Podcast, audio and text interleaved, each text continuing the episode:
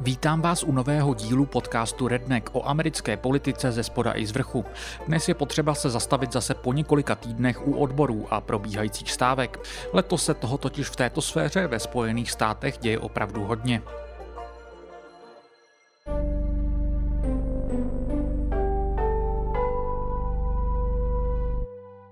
Primární stávka, o které je potřeba mluvit, právě probíhá pod taktovkou svazu United Auto Workers. Stávkují ve všech třech velkých amerických automobilkách, tedy General Motors, Ford a Stellantis, dříve Chrysler. UAW zastupuje přibližně 400 000 zaměstnanců, přičemž něco přes třetinu pracuje v této velké trojice automobilek. Jejich stávka začala v půlce září a je zajímavá z několika důvodů. Tím prvním je zvolená strategie. V tuto chvíli nestávkují všichni odboráři v General Motors, Fordu a Stellantis, kterých je úhrnem okolo 145 000. Vedení UAW se rozhodlo zahájit jen částečnou stávku, což stojí za krátké vysvětlení. Jednak tento postup UAW umožnil vedení automobilek překvapit. V předvečer stávky totiž vedení netušilo, ve kterých fabrikách stávka začne. To se UAW vyplatilo dvojnásobně, protože ve snaze omezit dopady stávky se vedení automobilek pokusilo přesunout část výroby z továren, ve kterých stávku očekávali, do jiných. Ve svém úsudku se ale spletli a naopak přesunuli výrobu na místa, kde následně stávka začala. Už samotné zahájení stávky tak bylo o to větším vítězstvím. Jedním z dalších důvodů pro částečnou stávku je, že to odborářům umožňuje stávkovou činnost gradovat. To přesně se v uplynulých týdnech děje.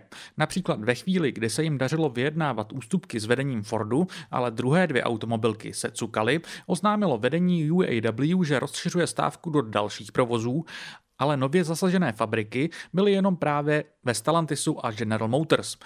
UAW tak de facto odměňovali Ford na rozdíl od druhých dvou firem za ochotu vedení vyjednávat s odbory.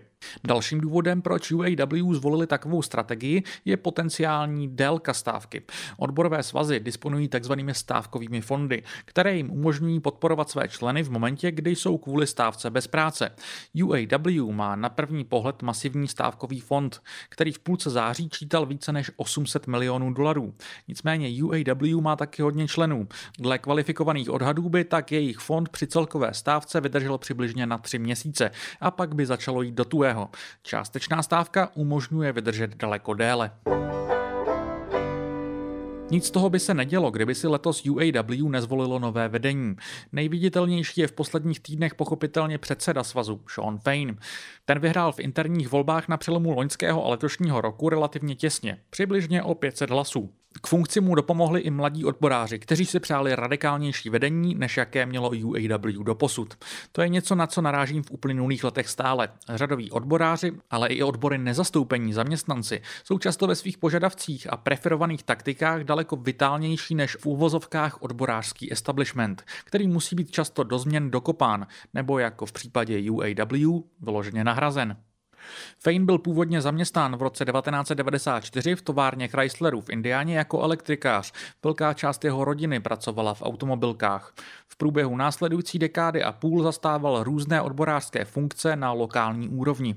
Okolo minulé hospodářské krize byl několikrát členem odborářského vyjednávacího týmu v momentě, kdy hrozilo, že automobilky kvůli krizi zkrachují. Zaměstnanci automobilek tehdy byli ochotni přistoupit na výrazné škrty, aby své zaměstnavatele zachránili. To je jedna z věcí, co při aktuální stávce padá ze stran zaměstnanců často. Před dekádou a půl jsme vás zachránili. Vy si teď vyplácíte tučné bonusy z rekordních zisků a necháváte nás na holičkách. Právě odborářské požadavky na zvýšení mezd o více než 40% v průběhu několika let jsou takto nastaveny na základě toho, o kolik více si v posledních letech vyplácí jejich šéfové. Fain je docela plamený řečník a členstvo odborů i veřejnost často informuje o průběhu stávky nejen na mítincích, ale i prostřednictvím facebookových livestreamů. V těch mimochodem opakovaně kazatelsky cituje Bibli, například verše z Matoušova evangelia o tom, že spíše projde velbloud uchem jehly, než boháč do Božího království.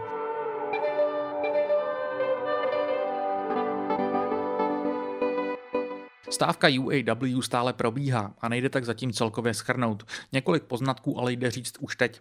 Jednak se už teď tato stávka stala dalším stupínkem, který motivuje americké odboráře a zaměstnance obecně k větší a odvážnější aktivitě.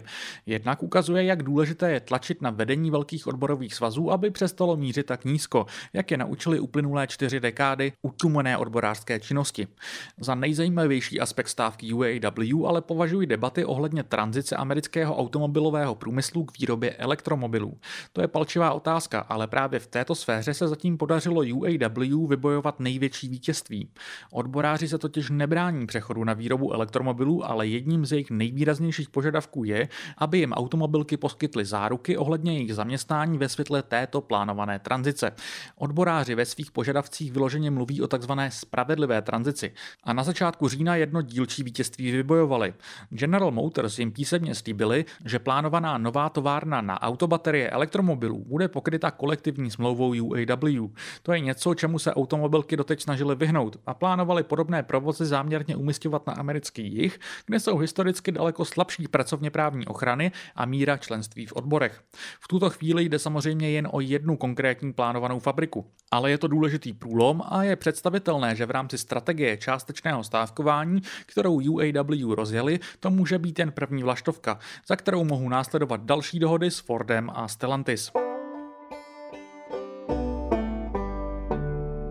To celé souvisí s reakcí amerických politiků na stávky. Musím říct, že mě těší, když sleduji, jak si někteří američtí politici zjevně uvědomili, že se na poli amerických odborů dějí významné změny a že jsou odbory energičtější než bůh ví za kolik dekád. O to spíše jim američtí politici vyjadřují podporu a některá je podle mě upřímnější, některá méně. Co je dost překvapivé vidět, jsou republikánští politici, někteří z nich, jako například senátor Josh Hawley, o kterém jsem v minulosti dělal díl, vyloženě přijeli navštívit přímo stávkující odboráře z UAW. U demokratických politiků to není tak neobvyklé, ale u probiznisových republikánů je to zásadní průlom. Je to samozřejmě součástí výrazného, ale spíše rétorického posunu některých republikánů v posttrampovské éře, kdy se někteří z nich snaží tvářit, že právě jejich strana je stranou americké pracující třídy a bude hájit jejich zájmy. Má to ale háček. Dá se těmto politikům věřit, že skutečně podporují odboráře a jejich požadavky? Podle mě ne tak docela. Když si přečtete jejich prohlášení ke stávce UAW, zjistíte, že jsou velmi opatrně formulována tak, aby nevyjadřovali podporu odborům, ale vágně jen zaměstnancům automobilek. Odbory mnohdy ve vyjádření politiků, jako je Hawley, nefigurují vůbec a jen vágně podporují například zvedání mezd, což je jen velmi dílčí požadavek aktuální stávky. Navíc pokud se nebavíme o konkrétní zvýšení mezd, šlo by takovéto prohlášení považovat i za podporu automobilek a ne jejich zaměstnanců. I vedení těchto firem nabízí v kolektivním vyjednávání odborářům vyšší platy. Spor je mimo jiné o tom, o kolik se mají platy navýšit. Pokud senátoři jako Hawley zmíní jen, že podporují zvýšení platů, jak víme, že nemyslí částku navrhovanou vedením, ale tu větší, požadovanou zaměstnanci. Největším tématem těchto republikánských politiků je ale právě zmíněná tranzice k elektromobilům. Podle těchto politiků jsou totiž zaměstnanci automobilek proti této tranzici. Někteří politici jako Hawley prostě ve svých prohlášeních o jejich požadavcích mlží. Někteří, jako například Donald Trump, ke kterému se ještě dostaneme, vyloženě lžou o tom, že řadoví zaměstnanci a členové odborů chtějí něco jiného než vedení, které nehájí jejich zájmy. Je to zcela smyšlený argument. Shawn Fain vyhrál zmíněné volby sice relativně těsně, nicméně co se aktuální stávky týče, tak přesné požadavky, které neodmítají přechod k výrobě elektromobilů, ale pouze požadují záruky pro stávkující zaměstnance, byly schváleny drtivou většinou 97% hlasujících členů UAW. Říkat, že členstvo odborů se svým vedením v této otázce nesouhlasí, je prostě úplná lež. Nejostřeji bylo vše vidět na závodu, kdo podpoří stávkující zaměstnance dřív a více, jestli prezident Joe Biden nebo Donald Trump. Trump předběhl Bidena ve svém oznámení, že v kontextu stávky navštíví Michigan. To mě nepřekvapilo, protože mi přijde, že Bidenův Bílý dům je v tomto ohledu notoricky nerozhodný a pomalý.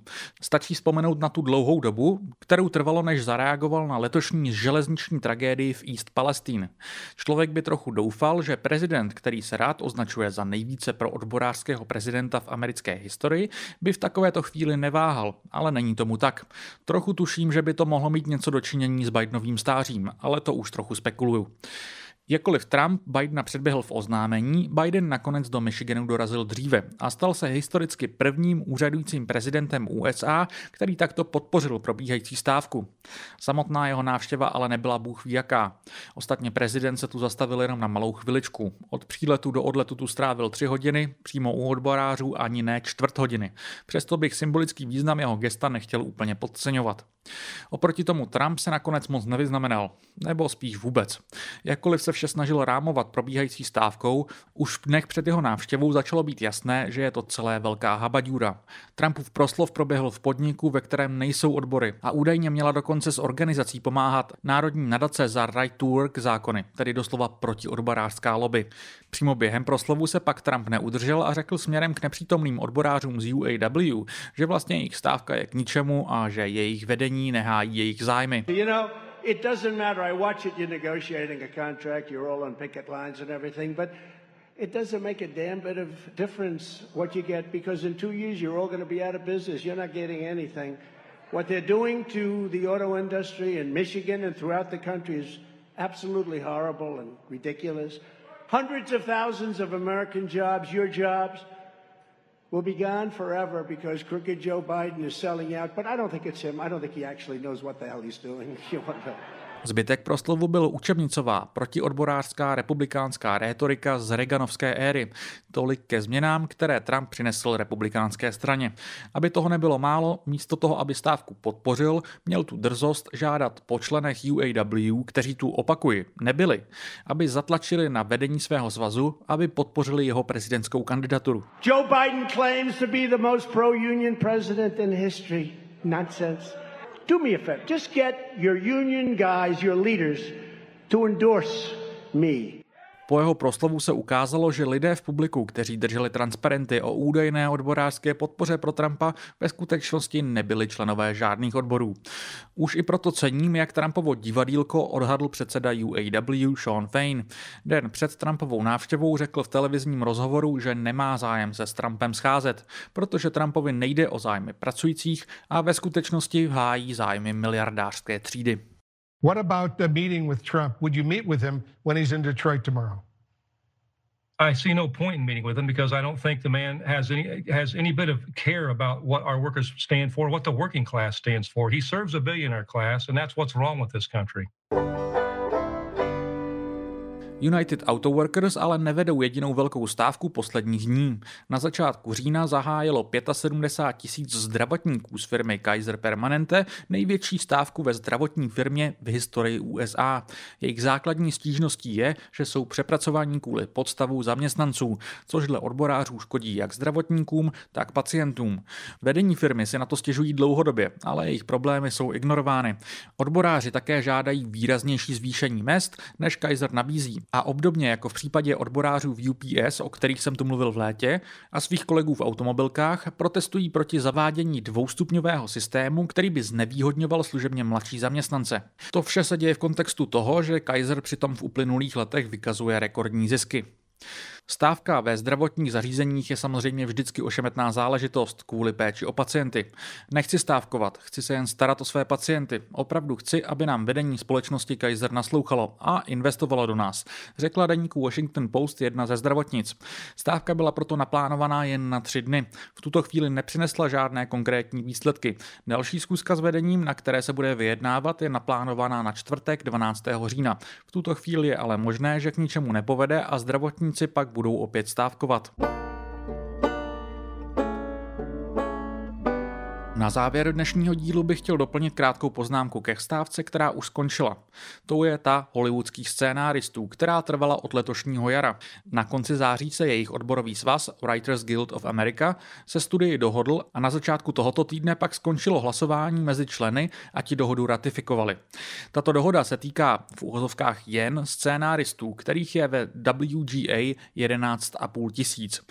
Svaz herců SAG-AFTRA, který má okolo 160 000 členů, stále stávkuje a vyjednává.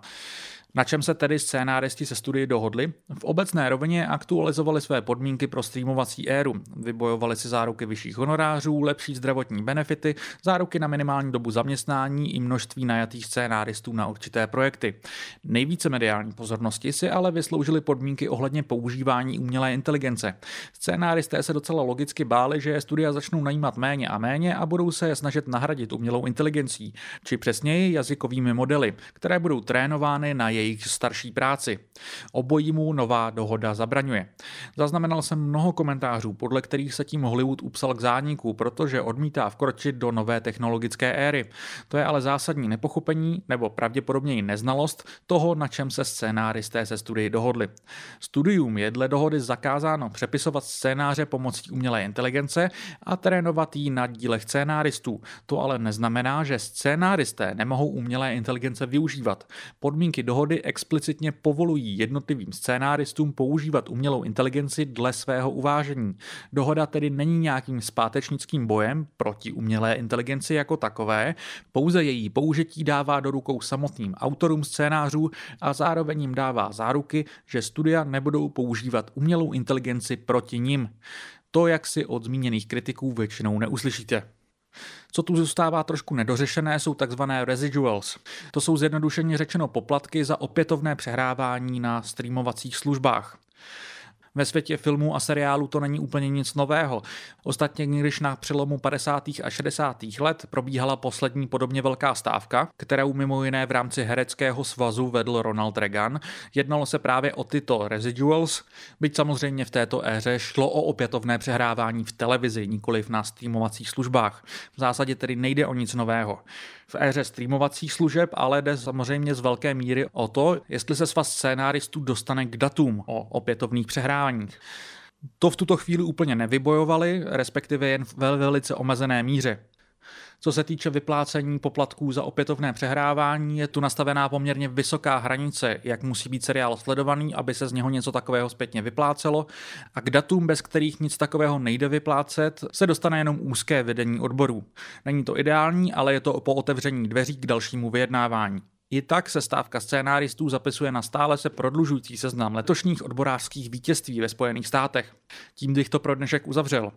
Nicméně na závěr mi dovolte jednu osobní poznámku. Tenhle díl jsem chystal v uplynulých několika dnech, sami jste si asi všimli, že přišel o trošku později a přiznám se, že se mi chvílemi blbě soustředilo s vědomím, že kolem lidí, které znám, dopadají rakety, tak se omlouvám, jestli byl dnešní díl trochu rozptýlený.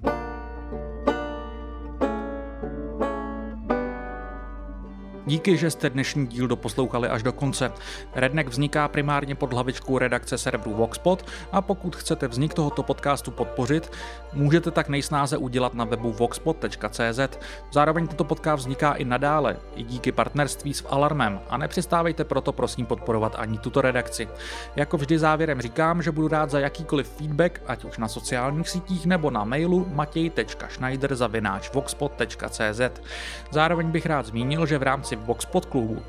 Jehož členem se můžete stát, pokud přispíváte Voxpotu 250 Kč měsíčně a více, se můžete připojit na Discord server, kde má Redneck svou vlastní záložku a diskutujeme tu s posluchači o uplynulých dílech, současném dění v Americe a i o případných nápadech na budoucí díly. Pro dnešek se ale už loučím a těším se zase příští úterý.